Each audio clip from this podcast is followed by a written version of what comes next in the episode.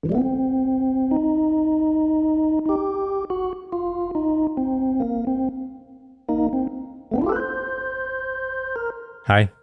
welcome to Where is Waldo, a podcast.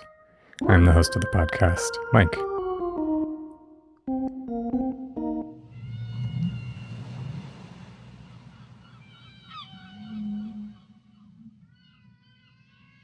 Combing through my memories of the Waldo books and picturing myself finding Waldo involves picturing Waldo. You know, I, I, I see him. And there's something interesting about picturing Waldo eye contact.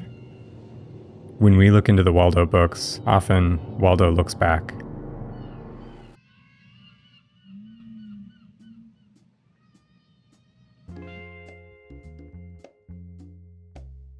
Direct eye contact can create intimacy, it can be intimidating.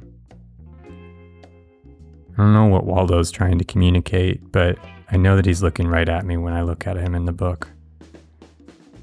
It breaks the fourth wall a little bit to invite me in, but I'm already outside of the book and like an animated three dimensional being.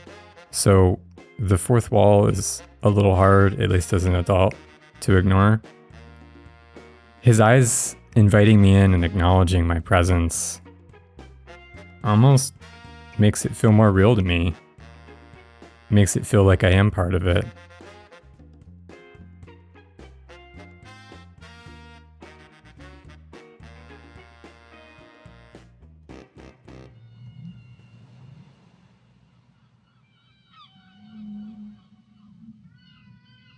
Our brains have a fairly powerful system in place um, for gaze detection. Uh, the gaze gaze detection and uh, eye, eyeballs are critical to to human beings. Um, it was early nonverbal communication, so that we could show each other things and communicate quickly and silently. Uh, the the sclera, the white of our eyes, exists solely for communication. It's so that we can see when someone's looking right at us it's a pool of white with a dark dot in the center. And if they're looking towards food or signaling towards a bedroom, we see that dark dot move to the left or right. It's called gaze signaling, and it's a good sign. It, it means that a fellow human is trying to communicate with us. Predators' eyes are dark they their their iris takes up almost the entirety of their visible eyeball. They don't have a sclera that we can see. And that's because they're trying to mask their intentions. They don't want us to know when they're looking at us because predators they have a very intense gaze on whatever they're about to prey upon. While those sclera are clearly visible, huge white circles surrounding a dark black pinpoint in the center. Dead center. Dead on.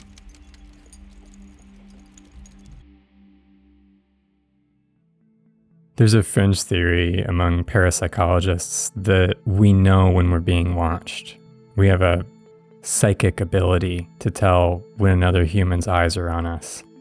In 1913, a researcher named Johnny. Coover had 10 subjects state whether or not they could sense being watched over 100 different intervals. 10 subjects, 100 times each, and their answers were correct 50.2% of the time. Johnny. Coover called it an astonishing approximation of pure chance.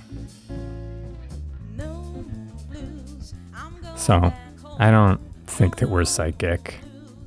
We're just prone to think that we're being watched.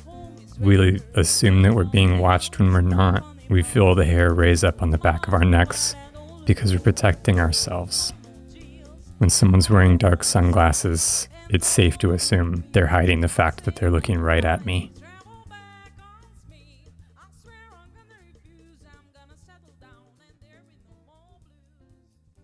To quote the psychologist Ian Shura that ESP like feeling you get when you're being watched is your brain telling you in a barely perceptible way that something meaningful is happening.